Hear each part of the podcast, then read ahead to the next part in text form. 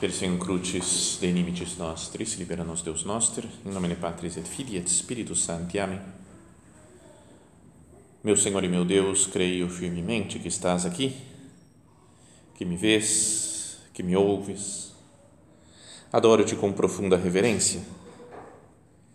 Peço-te perdão dos meus pecados e graça para fazer com fruto este tempo de oração. Minha Mãe Imaculada, São José, meu Pai e Senhor, meu anjo da guarda, intercedei por mim.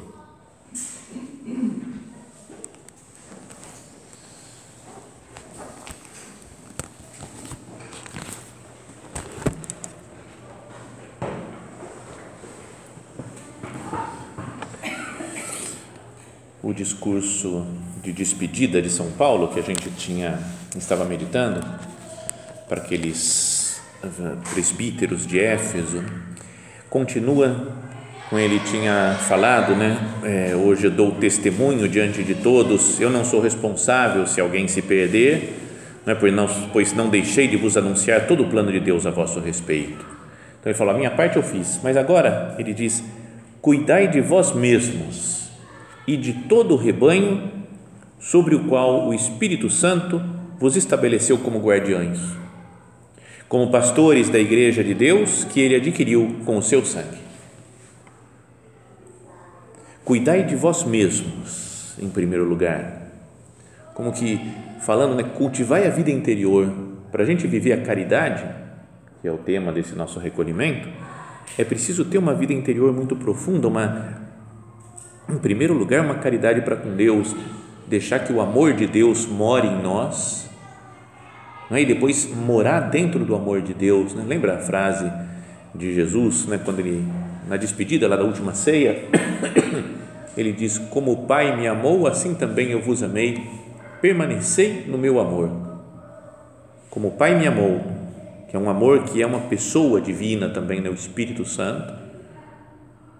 Como o Pai me amou, assim também eu vos amei. Ele derrama o Espírito Santo.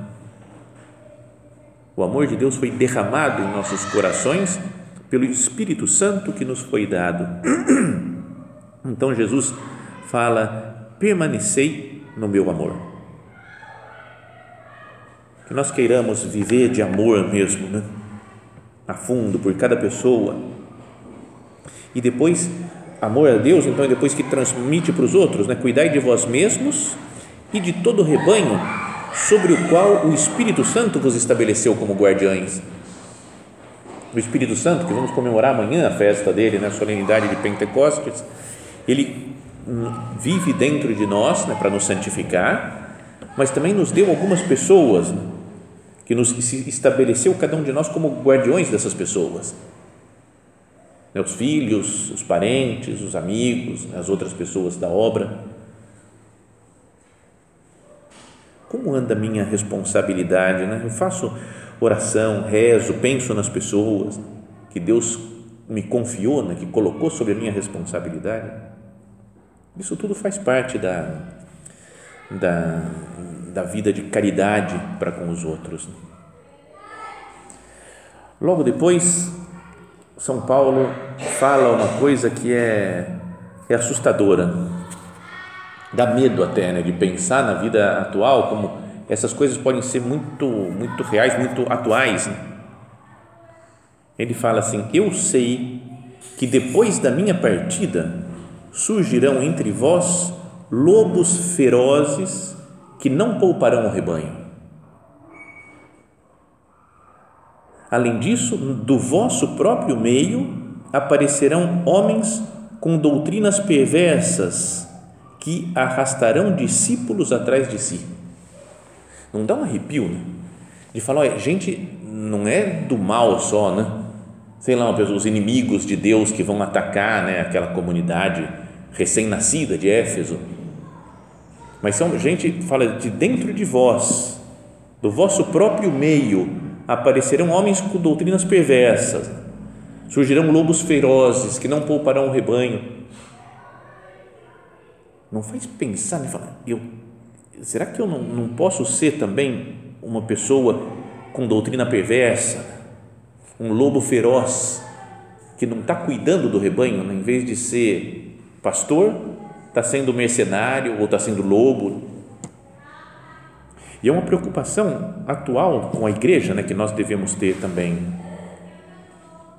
Não é tanta gente, né? Podíamos pensar, cada um fazendo a sua oração, gente que deveria dar testemunho de Cristo e que não dá, que deveria ter uma vida conforme o Evangelho e vive contra o Evangelho e prega contra o Evangelho. Será que nós, às vezes, não negamos a fé? Quando nós não vivemos de acordo com o Evangelho, quando Jesus fala, convertei-vos e crede no Evangelho, é sinal de, tem a vida modelada pelas palavras da Sagrada Escritura, tem a vida modelada pelo exemplo de Cristo. Será que eu não nego a fé quando eu vivo segundo uma mentalidade de um mundo afastado de Deus? Quando eu não penso nas coisas com sentido de fé, mas só com sucesso humano. O importante é ter dinheiro, o importante é ter uma boa colocação, uma estabilidade profissional, o importante é ter amigos poderosos. O importante é, não sei, tá bem de saúde, o importante, são coisas que um ateu poderia dizer, poderia sustentar, nós sustentamos da mesma maneira, por começar a ver as coisas sem fé. Vamos nos colocando, né, no centro do mundo, né? A pessoa que nega Deus, né? A pessoa que não vive de fé, se coloca no centro do universo, coloca o homem como o ser central. E assim acaba vivendo egoisticamente, acaba deixando de viver a caridade. São Paulo fala, vai parecer gente que vai ser lobo feroz e gente, homens com doutrinas perversas que vão seduzir outras pessoas. Não é? Talvez gente falando, não, para, esse negócio de São Paulo, de falar que tem que sofrer para entrar no reino dos céus, não, para, né? Esse negócio que o Paulo falou aí, diz não sei o que, Jesus Cristo que ressuscitou, não é bem assim, sabe, todas as heresias, né, que nós podemos pensar que já aconteceram na história da igreja. Agora, no catecismo da igreja até fala assim, né, mas são as palavras meio assustadoras, né? Ponto 675 do catecismo da igreja: antes da vinda de Cristo, a igreja deverá passar por uma prova final que abalará a fé de numerosos crentes. Não é, sei lá, uma prova como esses lobos ferozes, como esses homens com doutrinas perversas, que fala que vão arrastar muitos, e fala, é gente de vocês, da comunidade de Éfeso, que vai surgir, que vai enganar as pessoas. E aqui o catecismo fala, a igreja deverá passar por uma prova final que abalará a fé de numerosos crentes. A perseguição que acompanha a sua peregrinação da terra porá a descoberto o mistério da iniquidade, sob a forma de uma impostura religiosa, não é, como uma apostasia, as pessoas que abandonam a fé, que trará aos homens uma solução aparente para os seus problemas à custa da apostasia da verdade. Não dá medo isso daqui, né? De falar, gente que vai procurar resolver uma solução aparente dos seus problemas, porque vai pensar humanamente só à custa de uma apostasia da verdade, afastando da verdade de Cristo, do Evangelho. A suprema impostura religiosa é a do anticristo, isto é, de um pseudo-messianismo em que o homem se glorifica a si mesmo, substituindo-se a Deus e ao Messias encarnado. Quantas vezes nós olhamos, né, no mundo nosso que nós vivemos, né? Esse negócio de um desejo de saúde, de sucesso, de levar vantagem, de ter a vida garantida. Será que não estamos vivendo esse reino, né, do anticristo, né, que coloca o homem que vai se glorificando a si mesmo? E quando eu vivo assim, então eu deixo de viver a caridade, não cuido das pessoas, né? Por isso, então, São Paulo fala, eu sei que depois da minha partida surgirão entre vós lobos ferozes que não pouparão o rebanho. Além disso, do vosso próprio meio aparecerão homens com doutrinas perversas que arrastarão discípulos atrás de si, Por isso, estai sempre atentos. Lembrai-vos de que durante 3 anos, dia e noite, com lágrimas, não parei de exortar a cada um em particular. Volta a falar, isso daqui a São Paulo, da sua preocupação pela salvação de cada alma, de cada pessoa que Deus lhe tinha confiado. Estai sempre atentos. Diante de nosso Senhor, conversando com Ele, podíamos nos perguntar, nos examinar, falar: Senhor, eu tenho sido sempre atento, para não deixar que eu vá perdendo a fé, vá tendo uma visão muito humana das coisas, ou que as outras pessoas da minha família ou as amigas passem a ter uma visão puramente mundana dos acontecimentos e fico colocando minha esperança só em coisas da terra, em coisas passageiras. E então São Paulo diz uma coisa que também é, bom, tudo são palavras que a gente deve meditar bastante, mas ele fala assim, agora entrego-vos a Deus e à sua palavra misericordiosa, que tem poder para edificar e dar a herança a todos os que foram santificados. O que ele faz, São Paulo, ele fala, agora o que eu faço, entrego vocês para Deus. Dá até uma impressão, pode dar de desistir, das coisas, fala, entreguei para Deus já, já não dá, mas entreguei para Deus essa situação, vocês aqui. Mas se nós entendemos da maneira correta, de falar, entrego-vos a Deus e a sua palavra misericordiosa, que tem poder para edificar, para dar a herança a todos os que foram santificados. Como é importante, dentro da caridade, a oração por todas as pessoas. Quanto que eu rezo mesmo, quanto que eu me apoio no poder da oração, porque muitas vezes a gente se preocupa em como é que eu tenho que fazer, como é que eu tenho que falar com essa pessoa, como é que eu tenho que corrigir, como que eu ajudo, como que eu faço bem para esse e do outro, E quanto que eu rezo? Não é? Às vezes as pessoas falam, o que eu posso fazer? Não, tudo bem, eu já rezo, mas o que mais? Sabe, quase como se rezar fosse uma pitadinha de um salzinho lá que eu coloco lá assim em cima, um temperinho. O importante parece que é trabalhar, fazer as coisas, organizar, fazer e acontecer, se comportar dessa maneira ou daquela e dar uma rezadinha para dar um toque cristão. E não é isso, A oração é o centro das coisas, é o que leva para frente mesmo, tudo. É o que é grande prova de caridade, Nós falávamos antes de levar Cristo para as pessoas e junto com isso falar das pessoas para Cristo. Levar Cristo aos outros e levar os outros a Cristo. Aquela pergunta que nós nos fazemos sempre no círculo, fiz um memento na Santa Missa, pela obra de Deus, pelas minhas irmãs e de modo especial pelas minhas diretoras. É importante eu falar, quanto que eu rezo, especialmente na missa, pelas pessoas. Eu confio no poder da oração, confio no poder da missa, especialmente, da liturgia, que pode transformar o mundo, pode transformar todas as relações entre nós, pode converter as pessoas.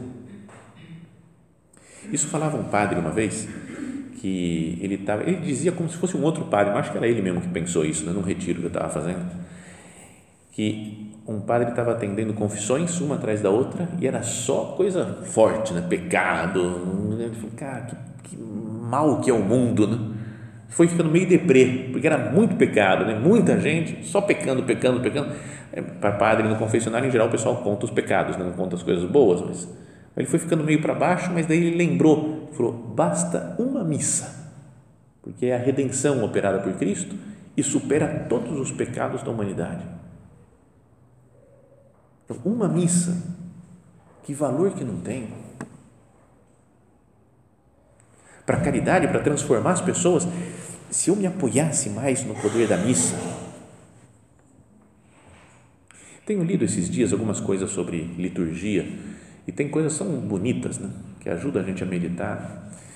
Por exemplo, estou lendo um livro desse von Hildebrand, sabe, Dietrich von Hildebrand, que é um alemão lá que era, nossa, escreve coisas muito bonitas, né? Tem um livro mais famoso dele, acho que é um deles chama O Coração e o outro A Nossa Transformação em Cristo, né? São acho que mais conhecidos.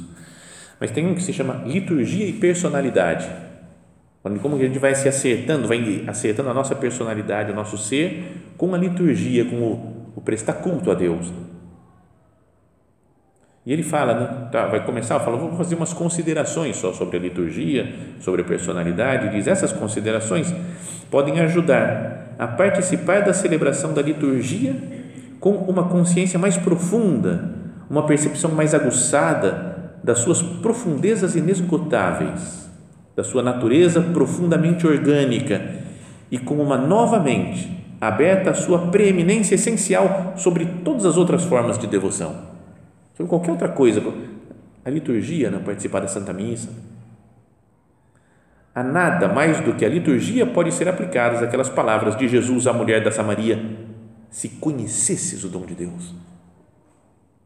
Lembra quando Jesus fala para a mulher samaritana: se conhecesses o dom de Deus e soubesse quem está aqui e te pede de beber, tu lhe pedirias e ele te daria uma água viva.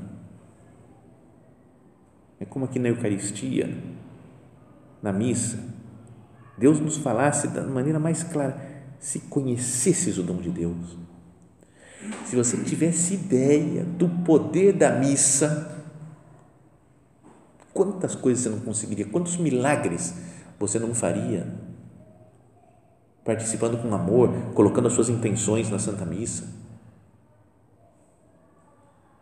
Imagina que nós somos, entre aspas, mais ou menos onipotentes na Santa Missa,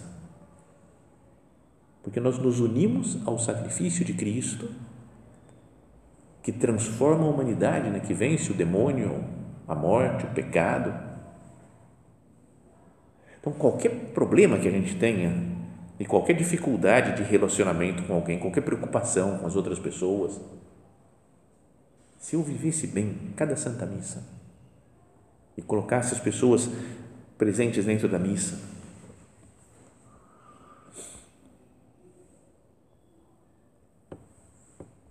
ligando isso com da missa, com o que nós falávamos antes, né? Dos problemas, das falta de fé, né? Desses lobos ferozes que vão aparecer, né? Dos homens iníquos, né? Que vão transmitir doutrinas falsas.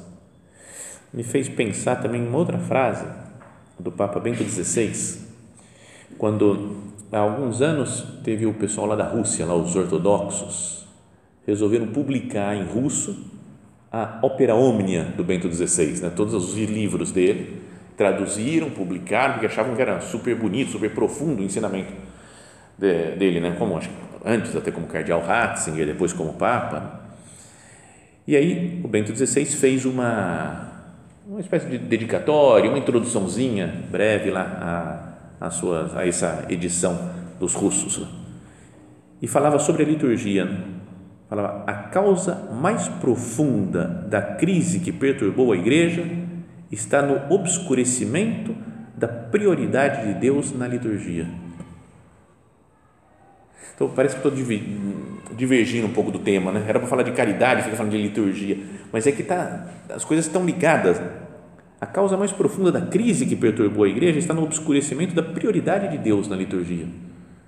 A gente esquecer, né, que é para Deus tudo, né?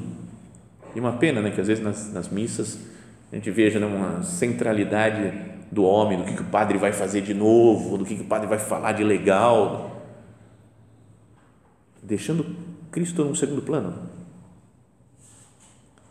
E aí ele diz, tudo isso me levou a dedicar-me ao tema da liturgia mais amplamente do que no passado, porque sabia que a verdadeira renovação da liturgia é uma condição fundamental para a renovação da Igreja. Então, se eu vivesse bem a Santa Missa, com amor e os outros sacramentos, eu estou tocando a graça de Deus diretamente. Será que isso não seria uma grande manifestação da caridade para com os outros? Eu não me transformaria, isso que São Paulo fala também, né? Cuidai de vós mesmos e de todo o rebanho.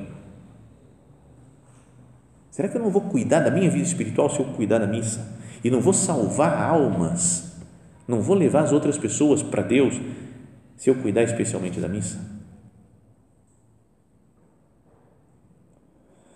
Não cobicei prata, ouro ou vestes de ninguém, fala São Paulo. Vós bem sabeis que estas minhas mãos providenciaram o que era necessário para mim e para os que estavam comigo. Então, tem algo misturado de interesse pessoal no meu relacionamento com as pessoas? Ao viver a caridade, mesmo com as outras pessoas de casa, tem algum interesse pessoal? Quer dizer, ouro ou prata eu acho que não adianta muito. Não falo, vou ficar amigo desse pessoal que está aqui porque eu quero ouro e prata. Acho que estão procurando no lugar errado. Né? Mas sei lá, eu quero uma influência, quero, sei lá, vou ficar mais amiga dessa porque eu vejo que ela tem moral com tal coisa, ela pode me ensinar isso daqui ou aquilo lá, então eu vou me aproximar mais. Não é essa coisa de apostolado com o pessoal mais rico, né? Ah, isso daí porque o pessoal pode ajudar, pode dar um dinheiro. Dá para entender que é necessário, que a obra, os apostolados precisam de dinheiro, né? Mas será que eu não faço uma acepção de pessoas? Ué, tem uma pessoa que uma vez, a gente até ficou tirando sarro dos homens lá, assim, um numerário, que apareceu um senhor uma vez na missa no nosso centro, que era amigo de outro, assim. E fomos cumprimentar, ver quem que era o senhor depois da missa. E ele começou a bater papo e tinha um que estava olhando meio de cima para baixo para ele. Né? Um lá falou assim, que estranho, esse cara do nada apareceu aqui, nem conhece ninguém, veio na missa, ficou meio assim. E aí o homem foi falando, não, porque eu conheço fulano de tal, conheci ele num bar, na verdade, mas bar, cara, sabe, começou aquele julgamento assim ali. E aí, no meio da conversa, ele falou, não, porque eu sou dono de uma construtora. Aí ele deu um passo para frente, fisicamente falou, construtora? Aí que se empolgou, nós falamos, ah, agora empolgou, né? Tem dinheiro, agora se interessou. Enquanto eu conheci o outro num bar, que é isso? Mas se é dono de construtora, aí vamos dar atenção. Então, e aí ficamos brincando com isso, não é que ele que seja assim, né, preocupado com dinheiro, mas foi engraçado no momento. Mas pode ser que a gente também dê mais importância, sei lá, para pessoas famosas, pessoas ricas. Então, aí sim eu vou fazer apostolado, meu apostolado. E gosto de mostrar até que eu tenho amigas importantes. Mas que importância tem isso? Eu já contei isso outras vezes, mas uma vez fui num cemitério que eu queria conhecer desde pequenininho. Sabe, quando era moleque, via na televisão, morreu o ator não sei o que, foi enterrado no cemitério São João Batista do Rio de Janeiro. Aí depois outro, morreu o cara da Globo, lá não sei o que, foi enterrado no cemitério São João Batista do Rio de Janeiro. Toda hora, desde criança, falei, cara, está todo mundo enterrado lá. E depois fui pesquisar e tá Machado de Assis, tá Tom Jobim, Santos Dumont, tá todo um monte de gente super famosa. Então, uma vez que fui no Rio de Janeiro, fui lá nesse cemitério para conhecer, mas eu falei, como é que eu não tinha uma lista de mapa de onde estavam as pessoas? Então, encontrei um coveiro e aí falei, onde é que está o pessoal aqui importante, hein? Você sabe, o pessoal famoso. Então, depois eu descobri que ele estava bêbado indo ao coveiro. Então, foi demoraria uma hora para contar a história do andando com o coveiro, pulando em cima dos túmulos para encontrar as pessoas famosas e ele bêbado, sem perceber que eu era padre. Então, foi super divertido. Mas teve logo que eu falei assim, mas você conhece o pessoal importante, gente famosa que foi enterrado aqui? Falou, conheço todo mundo, eu te mostro tudo, mas embaixo da terra não tem ninguém mais famoso não, aí é tudo igual. Eu falei, cara, coveiro bêbado me deu uma aula, tá certo, mano, tá muito bem, beleza. Então, São Paulo fala, volta para ele, não cobicei prata, ouro ou vestes de ninguém, vós bem sabeis que essas minhas mãos providenciaram o que era necessário para mim e para os que estavam comigo. Que a gente também no apostolado ou no viver a caridade com os outros seja por puro amor à pessoa, não seja para conseguir méritos, aplausos por outras razões. Em tudo vos mostrei que trabalhando desse modo se deve ajudar os fracos, as pessoas que mais precisam. eu dedico tempo, energia para cuidar das pessoas que vão me dar, sei lá, mais trabalho um pouco. Meus filhos, né? Se a pessoa tem vários filhos, tem um que é mais doente, que tem mais fraqueza, mais difícil de ir bem na escola, a mãe tem que dedicar mais tempo para ele, para cuidar, para ajudar. Não é que ame mais ou ame menos, mas precisa dedicar mais tempo. Precisa, talvez, aí, entre aspas, né, perder a liberdade de fazer o que nós queremos, quando nós queremos. Eu falo, eu tenho uma pessoa que eu tenho que ajudar. E o que eu quero é viver a caridade com essa pessoa. Não é esperar, por exemplo, nas excursões, nos passeios, o ritmo, a velocidade é do mais lento, né? Que fica para trás. Não é mesmo agora na nossa peregrinação pela Terra Santa? Tinha gente que ficava lá para trás, tinha uns 2 ou 3, meu pai era um deles, outros 2 ou 3 que estavam, né, com a bengalinha, devagar, não conseguia ir para um lado, para outro, não é? E tinham algumas outras pessoas que falavam, vamos ficar atrás acompanhando o pessoal, precisa de ajuda, quer que dá um braço aqui para subir esse negócio, vamos ajudar, não é? Era legal de falar que gente que não pensou, falar, eu quero aproveitar, sobretudo eu quero aproveitar Terra Santa, eu vou ver os lugares. Não, eu quero ajudar as pessoas que precisam para que estejamos todo mundo junto, né? Então, num sentido não só de excursões e de peregrinações, mas é preciso ficar em último da fila para ajudar o mais lento. Fala assim, se deve ajudar os fracos, fala São Paulo. Gostaria de fazer isso e aquilo, mas eu preciso ajudar essa pessoa, tenho que ajudar aquele outro. Na minha família tem esse problema, então não dá para eu fazer tal coisa.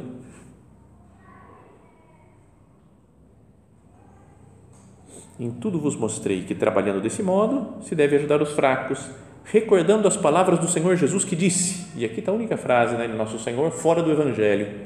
São Paulo fala que ele disse isso.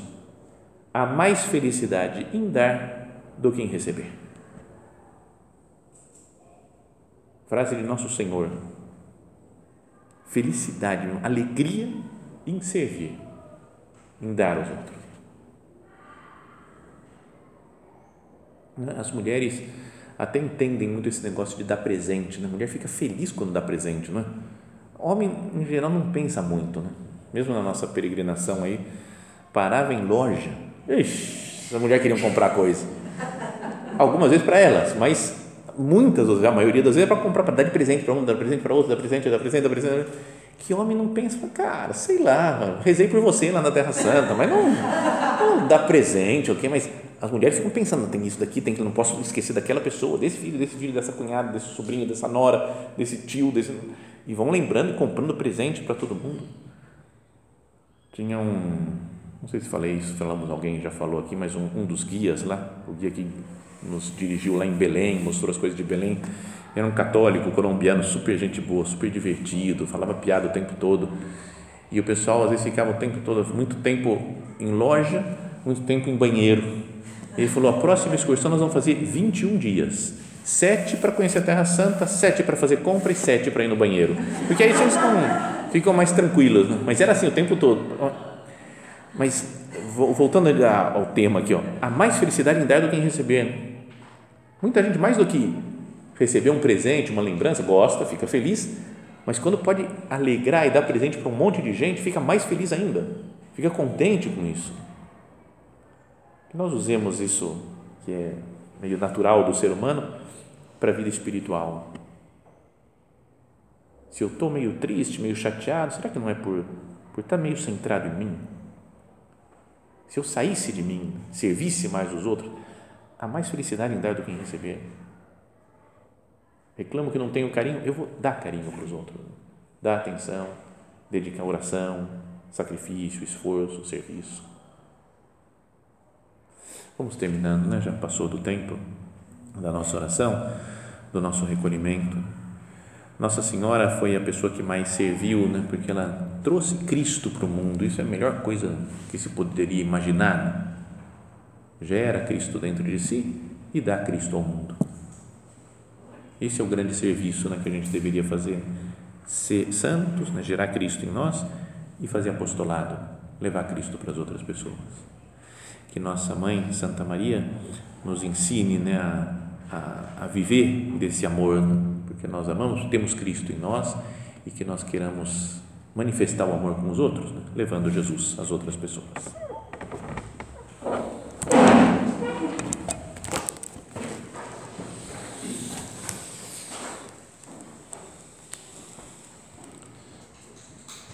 Dou-te graças, meu Deus, pelos bons propósitos, afetos e inspirações que me comunicaste nesta meditação.